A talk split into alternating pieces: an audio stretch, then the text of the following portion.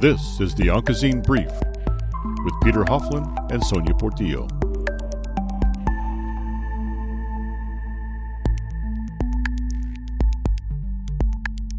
In this edition of the Oncozine Brief, we interview Dr. Otis Brawley, the Chief Medical and Scientific Officer of the American Cancer Society. We talk with Dr. Brawley about the past, present, and future of the fight against cancer and what the American Cancer Society, as well as other leading oncology organizations, are doing to help treat and prevent cancer. We interviewed Dr. Brawley at this year's American Association for Cancer Research annual meeting, which took place April 14 through 18, 2018, in Chicago, Illinois. I'm Peter Hofland, here with Sonia Portillo, and this is the Oncozine Brief. Dr. Otis Brawley is the Chief Medical and Scientific Officer of the American Cancer Society, and he's responsible for communicating and implementing goals dealing with cancer prevention, early detection, and improving treatment through research and education. Dr. Brawley is a fellow of the American Society of Clinical Oncology, a fellow of the American College of Epidemiology, and one of fewer than 1,400 physicians to be named a Master of the American College of Physicians in its more than 100 year history. Dr. Brawley is also an elected member of the National Academy of Medicine. In our interview, Dr. Brawley addresses some of the most pressing issues in oncology today, such as national cancer disparities and access to healthcare in lower income areas, as well as implementing healthy lifestyle choices and reducing cancer risk factors in order to make the biggest impact possible on reducing the number of cancer related deaths. We discuss how to meet these challenges as well as how to educate the public on preventing and reducing risks of cancer in our daily lives. Let's listen. Dr. Brawley, from uh, what I understand, um, is that your outlook on medicine and healthcare has been shaped by your experience in growing up in Detroit. Can you tell us a little bit about that? Yeah, I grew up in the inner city of Detroit. Uh, I was uh, in a neighborhood where there were a lot of people, a lot of the adults had never even thought about going to high school, not to mention college. Uh, a lot of blue collar workers worked the factories uh, in the uh, auto industry. This is back in the 1960s and early 1970s. And uh, uh, I was a smart kid, and a lot of people supported me. Uh, through grade school, junior high school, and high school, and even into college because I was the smart kid who was trying to do something. Uh, and uh, I learned a lot from those people. They were not highly formally educated, but they were very wise. And one of the things I learned was their fear of medicine. Uh, they were very frightful or concerned that doctors didn't care about them. They were very concerned that doctors didn't know what they were doing they actually talked a lot about being experimented on, but what they actually meant was the doctor didn't know if this treatment would work, so they would try this and then they would try that. It wasn't they were concerned about formal experimentation. And then when I got into medical school, and uh, started practicing medicine afterwards, I realized that a lot of those concerns were actually incredibly appropriate uh, I learned that there were a lot of doctors and a lot of hospitals and healthcare systems that were very into making money. There were a lot of people who actually did not understand the science. Uh, they developed preconceived notions or prejudices and went forth with those and ignored what the scientific data actually was. And so I decided I wasn't going to be a doctor like that. And I have spent the last 30 years speaking out against people who have these preconceived notions, don't understand the science, and uh, uh, then try to go out and practice medicine. And I've been very outspoken against people who practice medicine purely to make a profit. So that in one part, a slightly negative experience in, in the relationship that people had with their doctor um, helped you to become a doctor? Helped me to become a doctor, helped me to shape a lot of my thoughts about what a doctor should be, helped me to be critical of medicine. And I would also point out that I was educated by the Jesuits, who uh, uh, who love to tell people that uh, they don't teach people what to think, they teach people how to think. And so maybe a little bit of my cynicism came from my Jesuit education, a little bit of my um, uh, commitment towards science came from my realization that a lot of the people who were supporting me were concerned that uh, doctors didn't really know science and didn't really care about them.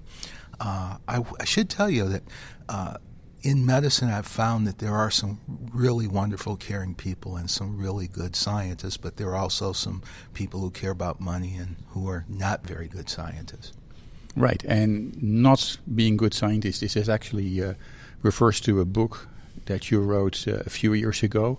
How do how we do harm? A doctor breaks ranks about being sick in America. Yes. Um, in the book, you write uh, what the, the back and front cover basically indicates about the underbelly of American healthcare, uh, overtreatment of the rich, undertreatment of the poor, uh, financial conflicts, insurance companies that really do not care uh, in some sense, um, but the pharmaceutical company more in, concerned about making money or selling drugs than anything else. Um, tell me a little bit more about about the reasons why you actually uh, start writing the book because it seems to be very interesting. Yeah, actually, uh, one uh, news reporter who read the book actually said uh, uh, Otis Brawley turned 50 and had a primal scream.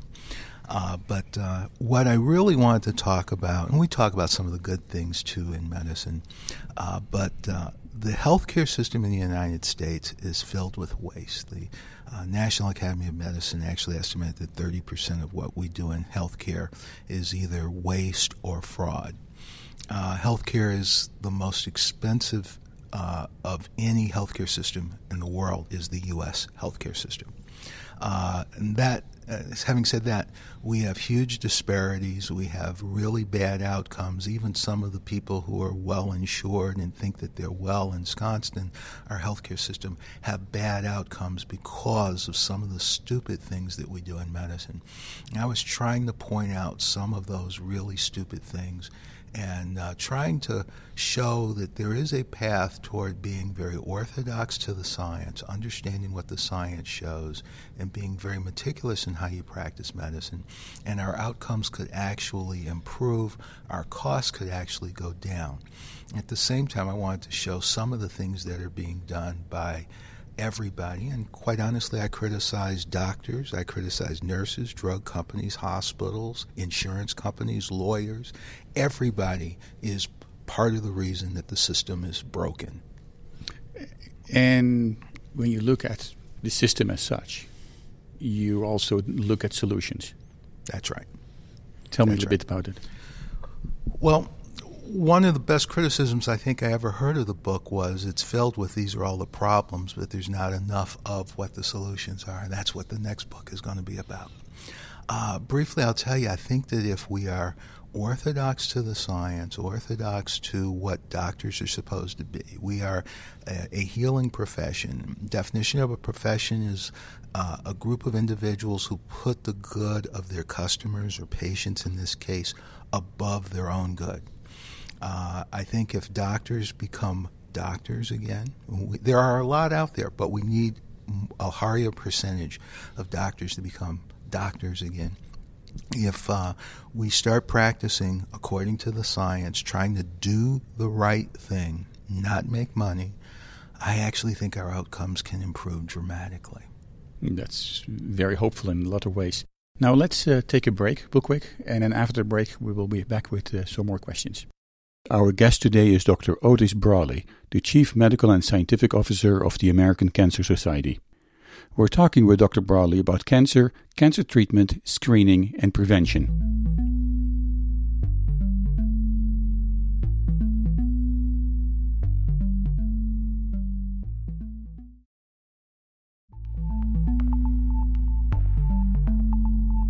And welcome back. This is the Oncozine Brief and if you're just joining us, our guest today is Dr. Otis Brawley, the Chief Medical and Scientific Officer of the American Cancer Society. As an organization, the American Cancer Society, more than 100 years old, um, is a nationwide organization, community based, uh, is a voluntary health organization. It's dedicated to try to eliminate cancer as a major health problem uh, by preventing cancer, cancer prevention, um, saving lives, diminishing suffering from cancer. Um, and you do that through research, education, advocation, uh, advocacy, and services that you provide. I That's mean, right. So, as an organization, I mean, how important are these things that we just refer to? Oh, so, oh, very important. Uh, in terms of uh, the American Cancer Society uh, educating patients, it's really an educated consumer that gets the uh, it's an educated consumer that gets uh, good quality care. Uh, you want people to understand their disease. You want people to ask questions, to engage their doctors. You know, even if you have the best doctor, if you are asking questions, engaged in the conversation, and engaged in what care you're getting, you're going to get the best out of that doctor, even if that doctor goes into the room trying to give you his or her best. You're going to get it by being engaged. So we want to educate patients. A lot of problems in healthcare are actually access to healthcare getting a ride to the doctor or getting a ride to radiation therapy every day, Monday through Friday for six weeks. Hard problem for a lot of folks. So the ACS is trying to provide services, helping people get transportation. We have Hope Lodges in a number of major cities where people can actually come and stay near the hospital when they're getting their treatment. Uh, these are sort of like Ronald McDonald mm-hmm. houses, mm-hmm. but for adults, and in some areas, adults and children. Uh, then uh, we want to provide things like screening guidelines. Uh, we want our guidelines for screening to be science based. You know, some screening can actually be quite harmful, and some screening can be very helpful. Right. We want to make sure that people do the very helpful stuff. Then there are a lot of things in terms of laws in the United States that can be helpful to the cancer patient or, or the patient who we hope will never be a cancer patient. You know, 40% of Americans do not live in uh, communities that have smoke free legislation. I want to try to prevent every kid from being exposed to secondhand smoke, every adult from being exposed to secondhand smoke. Uh, perhaps the greatest work the American Cancer Society has done in its more than 100 year history is its work on tobacco control and smoking cessation. And uh, we are a part of the reason why uh, 55% of American men smoked in 1955, and now it's down to about 16, 17 percent. Uh, smoking for women went from 35% of adults in 1965, and now it's down to about 15%. Those declines uh, are something that the ACS can be very proud of and claim that we are a part of the reason why those declines happen. So, when you look at that, um, and you look at a very modern kind of uh, tool in smoking, vaping, I think that is going to be a concern to you. We are very concerned about vaping. Uh, vaping uh, may have other health problems beyond cancer. Uh, many people argue that vaping of nicotine can be useful in getting people off of tobacco, and that is true. I would prefer the smoker use one of the seven FDA approved nicotine uh, uh, devices or nicotine uh, uh, we have nicotine drops, we have nicotine lozenges, nicotine gum, nicotine patches. There are seven different uh, instruments that can be used that are FDA approved. That's what I would hope someone would use to get off of tobacco, along with support from their family, support from doctors, maybe even some psychological support. Uh, some people prefer to use vaping uh, or e cigarettes. Uh, my hope is that those people would be on e cigarettes for the shortest possible time if they go that route. I cannot uh, overexpress the fact that uh, we don't know the science of e cigarettes yet. Inhale, inhaling propylene glycol uh, may not be the best thing for the lungs. We may eventually, 20, 30 years from now, see a lot of people with popcorn lung, pulmonary fibrosis, and other diseases due to e-cigarettes. So I'm I'm not a big fan of e-cigarettes. No, I can imagine. Um, a lot of that um, education and a lot of that uh, actually springs back also to um, the, the, signing of the National Cancer Act in 1971, um, often referred to as the War on Cancer. Um, how important was that step in American history in terms of, of cancer, fighting cancer? Well, when we look at uh, what has happened in cancer over the last really 50 to 60 years. Uh, there are two things that are really important. The Surgeon General's announcement in 1964 that tobacco causes lung cancer, and that led to other work that showed that it caused now 18 cancers, and the signing of the National Cancer Act in December of 1971. Now, that was legislation that was put forth by a number of congressmen on both the Republican and the Democratic side. Uh, Ted Kennedy referred to it as Richard Nixon declaring war on cancer. Richard Nixon never used the war analogy. But what it did was it put a lot of money in the basic research. It created a cancer control program so we actually knew in which direction the numbers were going. It actually created a cancer centers program, the NCI designated cancer centers program, and it really galvanized the country in trying to do something in cancer, including uh, the clinical trials program that has given us a number of different wonderful treatments and a number of different wonderful drugs. Uh, the basic science funding has really paid off because our definition of cancer today is very different from our definition of cancer even 20 years ago. Hmm. You know, from 1850 until really 2000, we had a definition of cancer that was just really driven by the biopsy. You know, German pathologists invented the technology of doing the biopsy. You look at something under the microscope, this is cancer.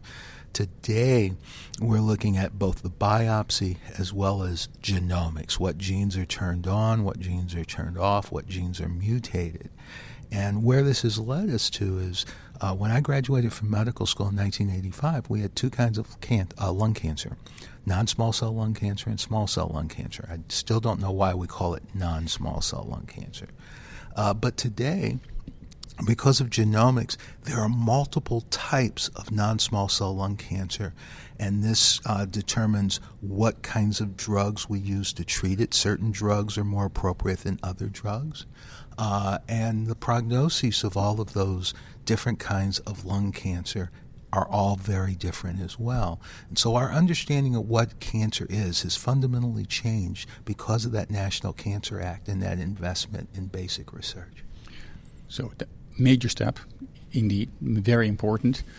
What role does the American Cancer Society play in the interplay between the, the National Cancer Act, National Cancer Institute, uh, other organizations in in helping this process? Well, in the 1950s, the American Cancer Society was the largest funder of cancer research in the United States. We funded more cancer research than the National Cancer Institute uh, with the National Cancer Act, which was pushed by the American Cancer Society and our matriarch, Mary Lasker. She transformed the American Cancer Society in the 1940s and 50s, and in the 1950s and 60s, really campaigned for a National Cancer Act that was finally signed in 1971. Uh, the National Cancer Institute is now the largest funder of cancer research, uh, you know, well over $5 billion a year now.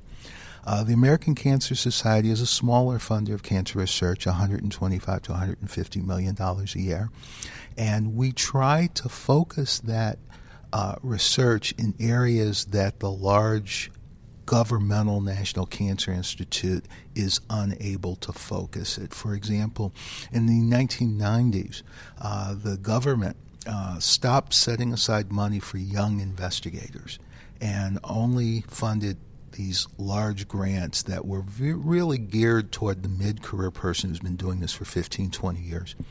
We set aside money for young investigators. Now, let's take another break. And after the break, we will be back with uh, some more questions.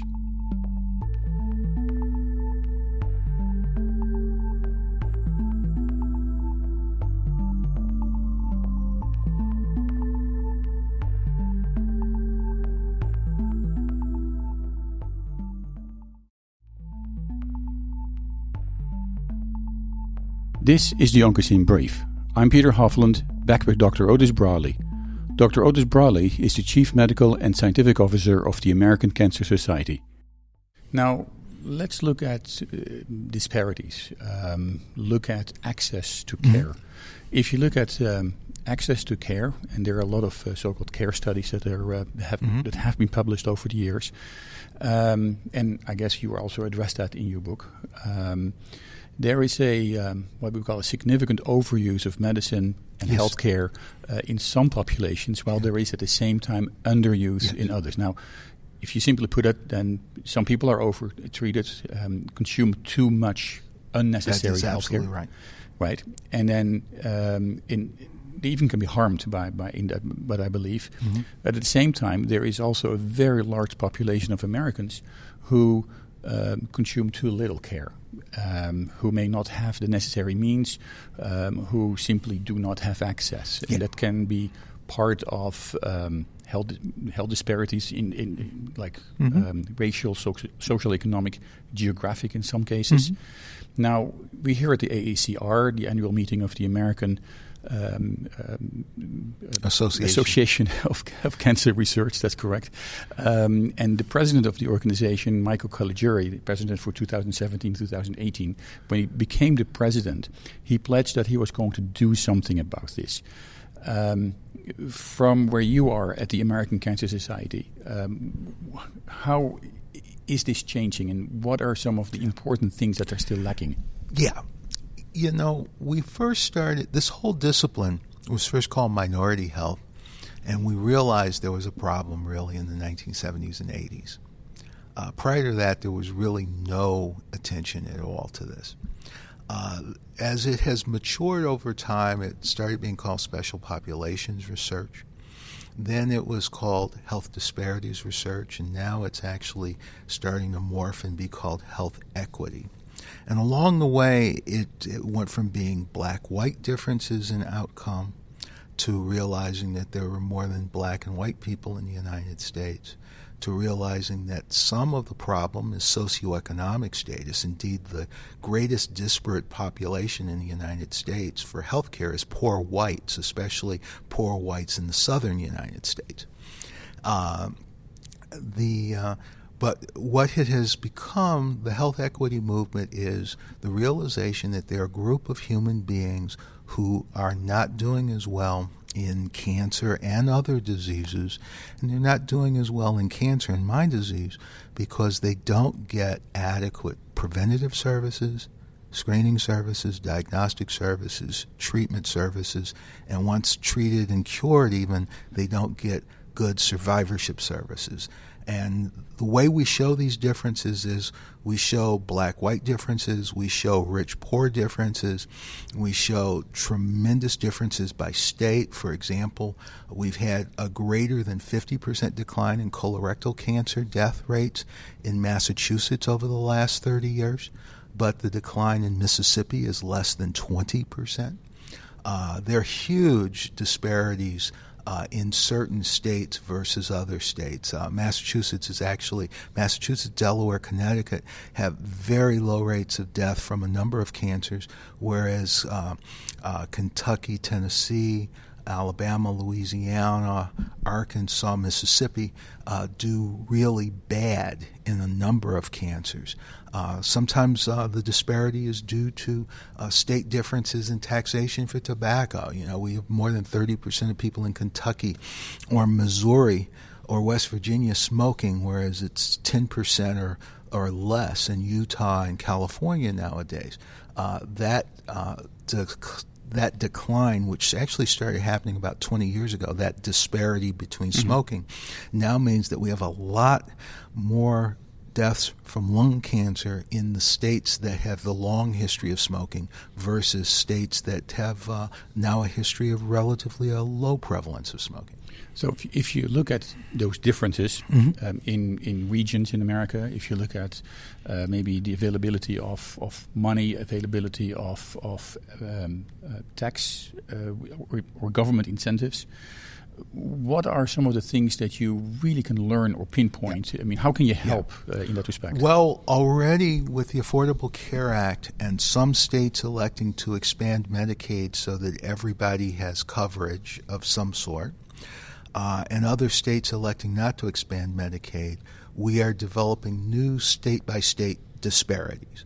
You know, it is very clear that uh, the colorectal cancer rate uh, in Arkansas, death rate in Arkansas, is going down because they actually expanded Medicare.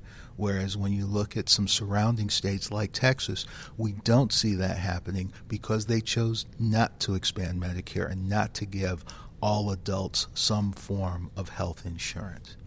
Uh, we we see uh, uh, huge problems, by the way, in prevention and in diet. Uh, you've heard about food deserts. We've got certain states where you know the federal government recommends that people eat five to nine servings of fruits and vegetables per day. We have certain states where the average in terms of fruit and vegetable consumption is less than two servings per day. Wow. That's, so we, we, have, we, we have huge disparities in preventive activities everybody wants to focus on treatment. I want to focus on the entire spectrum, prevention all the way through survivorship. Um, you refer to food deserts uh, in mm-hmm. America. Um, tell us a little bit more about that. Yeah.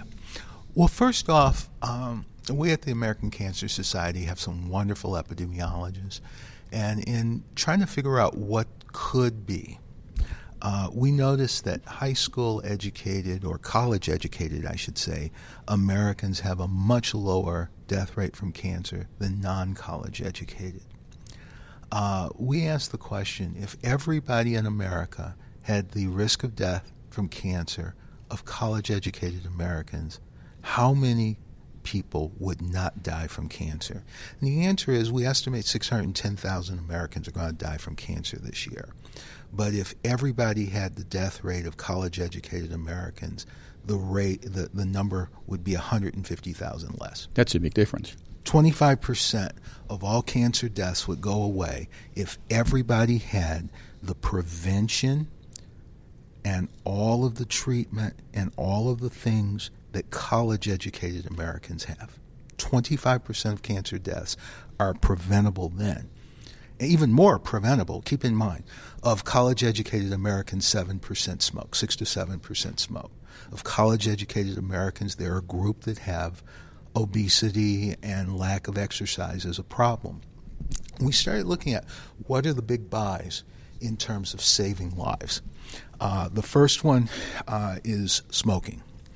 Uh, if there were no smoking, we would easily prevent about 170,000 deaths from cancer a year in the United States. Smoking is a big buy. We waste a lot of money on cigarettes, on tobacco. We waste a lot of money treating tobacco related illness. If we could just get rid of tobacco, we would save a lot of money. Of course, we'd have to find something for the tobacco farmers and the tobacco industry people to do, but we could find other jobs for those folks. The next big one, in terms of cancer prevention, uh, about 100,000 lives a year are lost because of the combination of obesity, not enough exercise, and consuming too many calories. It's a three legged stool. A lot of people think about obesity. It's obesity, too many calories, and not enough exercise. Uh, energy balance is what the dietitians would want to say. Uh, that's the second leading cause of cancer in the United States. Then we have th- other things like alcohol. Alcohol causes uh, 4% of all cancer deaths. So we could actually prevent a lot of cancer deaths, and these are relatively inexpensive buys. Uh, let's counterbalance that with screening. I'm not against screening at all. But if we were to go to 90% of all Americans being up to date on colorectal cancer screening, uh, we would prevent about 30,000 deaths a year from colorectal cancer. If we went to 90% of all women being up to date on uh, breast cancer screening, we would prevent about six to 8,000 deaths per year. Um, well, let's take another quick break and then uh, we'll be back uh, with some more questions about uh, maybe about screening. I mean, because we were talking about screening a little bit, uh, but there are probably more things about screening and diagnostics.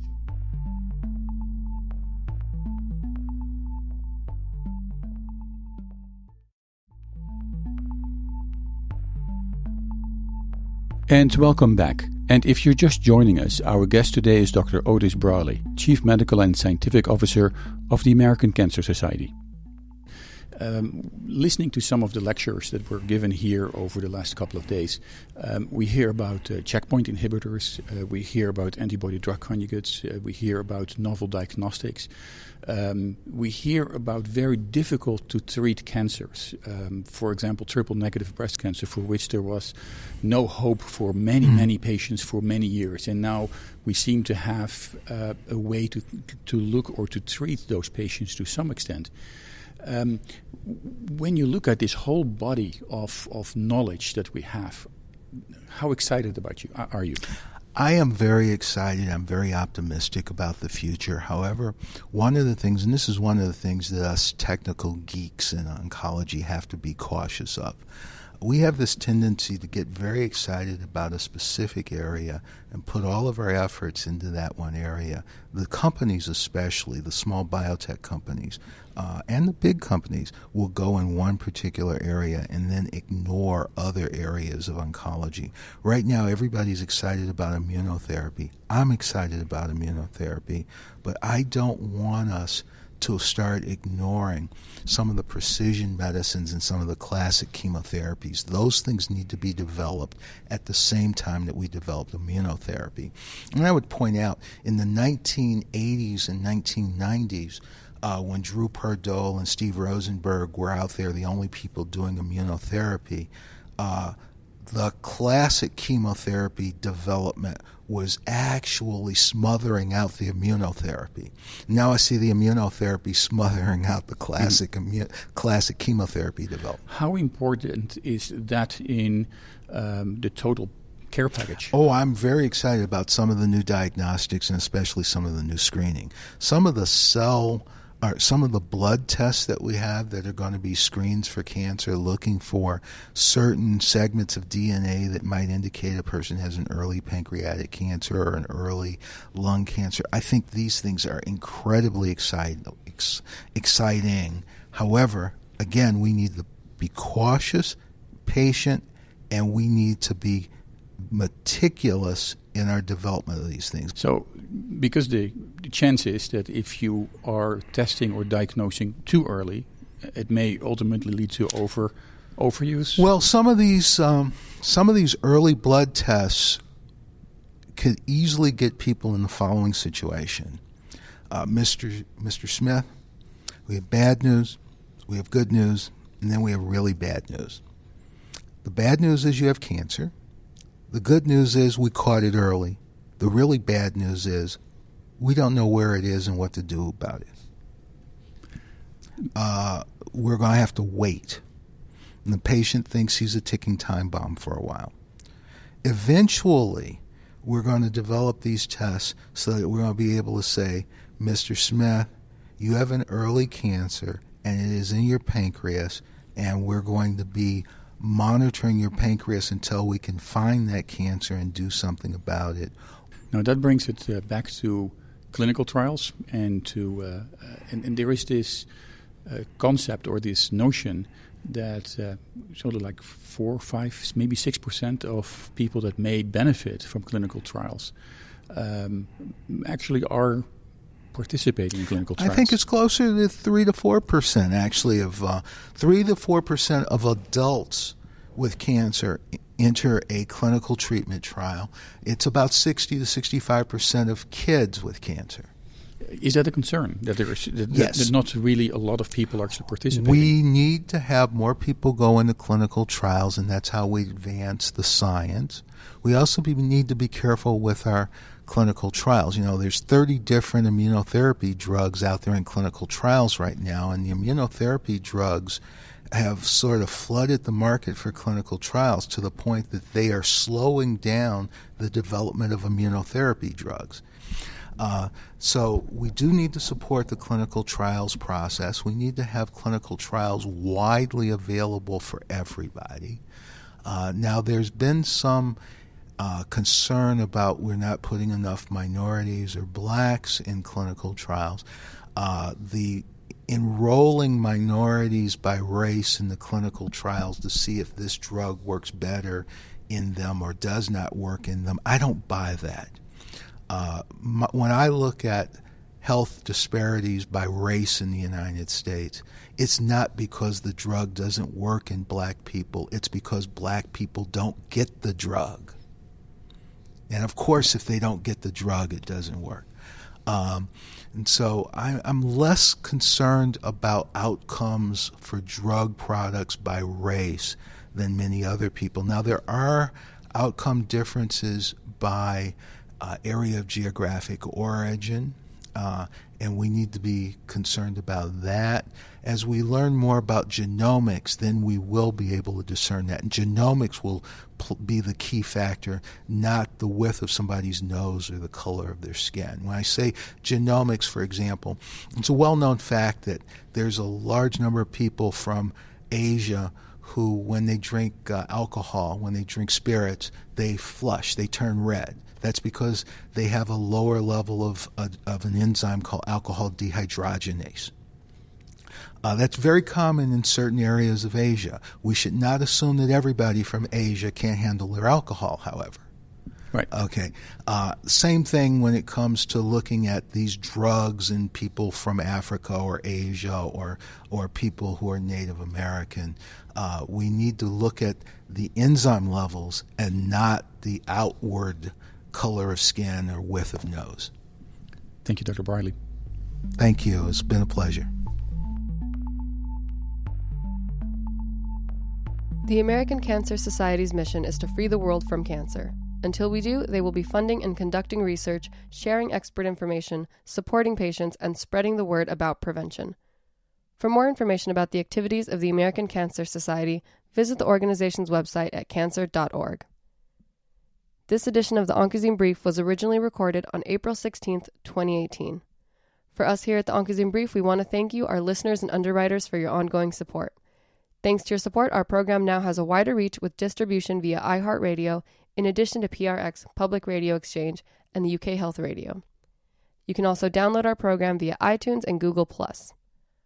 Our program can also be heard every Saturday between 1 and 2 p.m. in Arizona on KFNX, one of the top 10 radio stations in Arizona, reaching almost 5 million people throughout the state.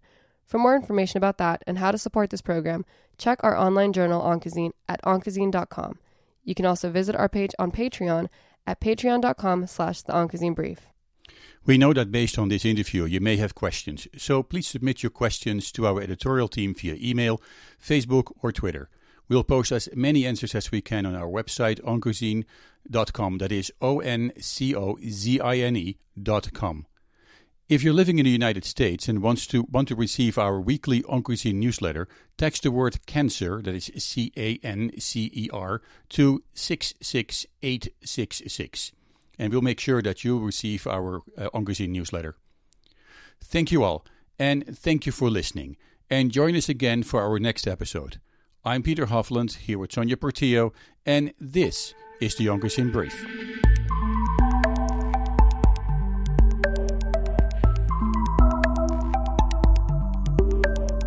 The Oncozine Brief is produced for Sun Valley Communication by Peter Hofland, Sonia Portillo, Evan Went, David Kaler, and Sean Mayer, and distributed by InPress Media Group.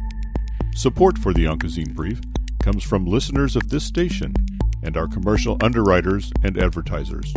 For more information about underwriting and sponsoring options, contact Sean Mayer in California at 949 923 1660 or visit our website at oncozine.com forward slash underwriting.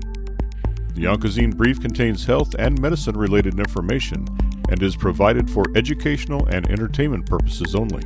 The content is not intended as a substitute for professional medical or health advice and does not replace your doctor's advice. Your doctor is the best person to answer questions about your personal health if you hear something in this program that doesn't agree with what your doctor has told you, ask him or her about it.